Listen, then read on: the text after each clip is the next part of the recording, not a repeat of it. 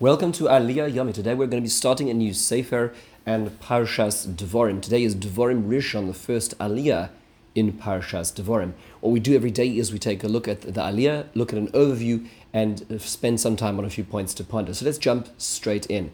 Our first Aliyah is 11 psukim long, running from Perek Aleph, Pasuk Aleph to Yud Aleph. The main idea of our Aliyah is the history and the, uh, the promise at Chorev, which is another name for Sinai. Let's take a look at the brief summary and then some points to ponder. So we hear that the beginning of Moshe Rabbeinu's speech is to the children of Israel on Arvos Moav, there's the steppes of Moav, which is next to the Jordan River, in the desert facing Suf between Paran and Tophel, Lavan, Chatzeros, and Di Zahav. 11 days from Chorev. These are all complicated names, we'll get to them in just a moment. Moshe started his speech on the first day of the 11th month, month that's what we call Rosh Chodesh Shvat today, um, after he killed Sichon and Og, the Amorite kings, the kings of um, the, the Transjordan nations. Um, and Moshe then started explaining the Torah about Er Heitev, very clearly explained. He explained that at, at Chorev, at Sinai, Hashem told them it was time to leave the mountain, and he, he told them to turn towards the mountain of the Amorites, and they would move from the south all the way to the Euphrates now to conquer the land of Israel. Hashem told them that this was the land that was given and sworn to the patriarchs, to Abraham, Yitzhak, and Yaakov, at which time Moshe Rabbeinu then interjects that he cannot lead the nation alone. Lo yuchal levadi says I cannot carry this nation all by himself, by myself. And he, Hashem, he goes on to say how Hashem has made this nation so great as the stars and um, as plenty, and He will increase the numbers. Of you. Hashem will increase you as was promised. So Moshe Rabbeinu seems to interject as Hashem is telling him to leave Sinai. Then Moshe Rabbeinu is saying that I cannot be the singular leader. We have to work out why this is being said now. So a few basics that we need to try to understand. What is the point of this entire speech? So we know that Moshe Rabbeinu is going to be speaking for just over 30 days in the last period in his life. He's starting from Rosh Chodesh Shvat. He's going to pass away on the 7th of Adar. So it's a 36 days speech.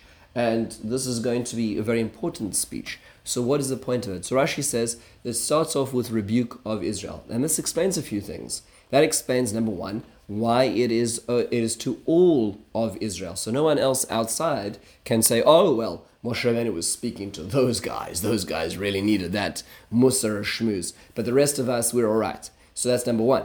Another reason, another thing that this explains is why it is on his deathbed, because he felt that it was best to give the things that he needed to say in rebuke now, because people would be more open to it. And number two, he wouldn't have to repeat himself numerous times throughout his life and be disappointed by the fact that people were not listening to his basic moral, ethical will. And finally, it also explains why it is after conquering the, the lands of Sichon and Og to show that this is not out of his, we'll call it negativity, that he can't get into the land of Israel. So now he's telling people what he thinks because of negativity. No, he has the capacity to conquer the lands of Sichon and Og, and he is very willing to do the rest, but he's not allowed to, so he, now he's going to give his death speech essentially. Rashi, Rashi points out that there is an agenda over here as well, not only rebuke, but ba'er es haTorah hazois lemor, to explain this Torah. Rashi explains, quoting the Medrash Tanchuma, in 70 languages. A large segment of Devarim is explaining and organizing the Torah.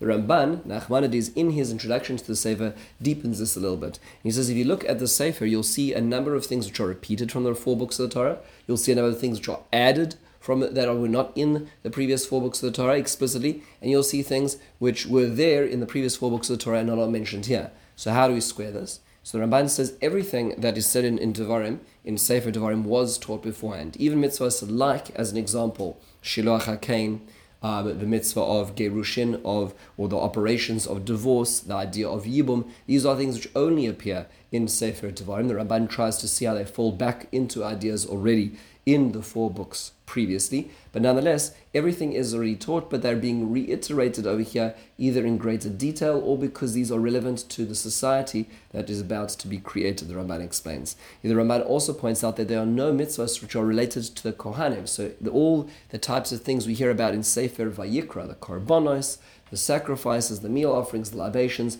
those things we're not going to be hearing about in Sefer Devarim because the Kohanim are Zrizimheim. The Kohanim are people who do not need to be reminded about these particular issues, which is why they're not included in the Sefer as well. It's worthwhile noting that the Netziv points out in his introduction to the Sefer that this book is called Mishneh Torah. The in the word Mishnah actually has two meanings. So it points out one is repetition, like the Ramban was saying. The other one is Mishneh, which means learning and that means to say the shinun, the depth of understanding which is being presented in this book. He quotes a medrash which says that um, would often be found looking at Mishneh Torah, this last book of the Torah, and Yoshua would use this as a guiding principle to his life. And then it concludes by saying, if Yoshua, who is the greatest leader, who was a student of Moshe, could look at Sefer the Mishneh Torah in order to find the way to live and lead his life, then surely we can find much in it ourselves.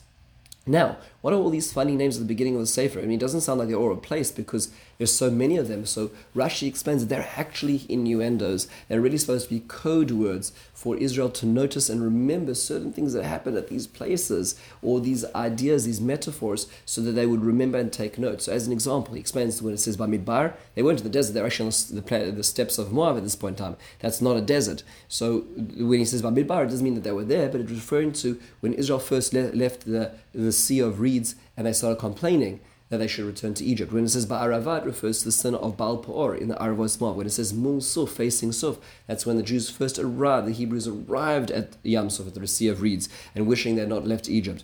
Uh, ben Paran, uh, uh, Ben Tofel refers to the Meraglim in, in the desert of Paran. La, um, Lavan refers to the manna, which is white, which they complained about it. it the manna was right. And Chatzeros refers to the episode of Korach, and these are, of course, to Egel Hazah.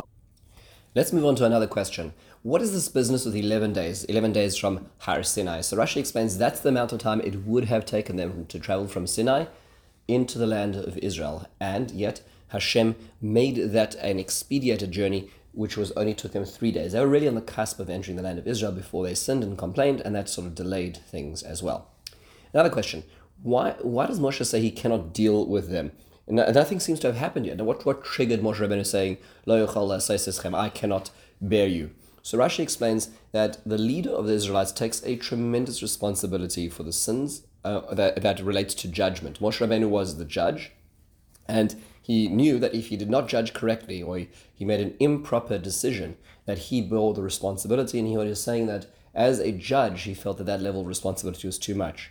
Ramban explains that this, therefore, is the introduction to the suggestion made by his father in law, Yisro, which was introducing um, a hierarchy, bureaucracy into the judgment system, that he himself was not the only person judging. We're going to hear about this more in the, the next Aliyah. In the meantime, have a wonderful and meaningful day.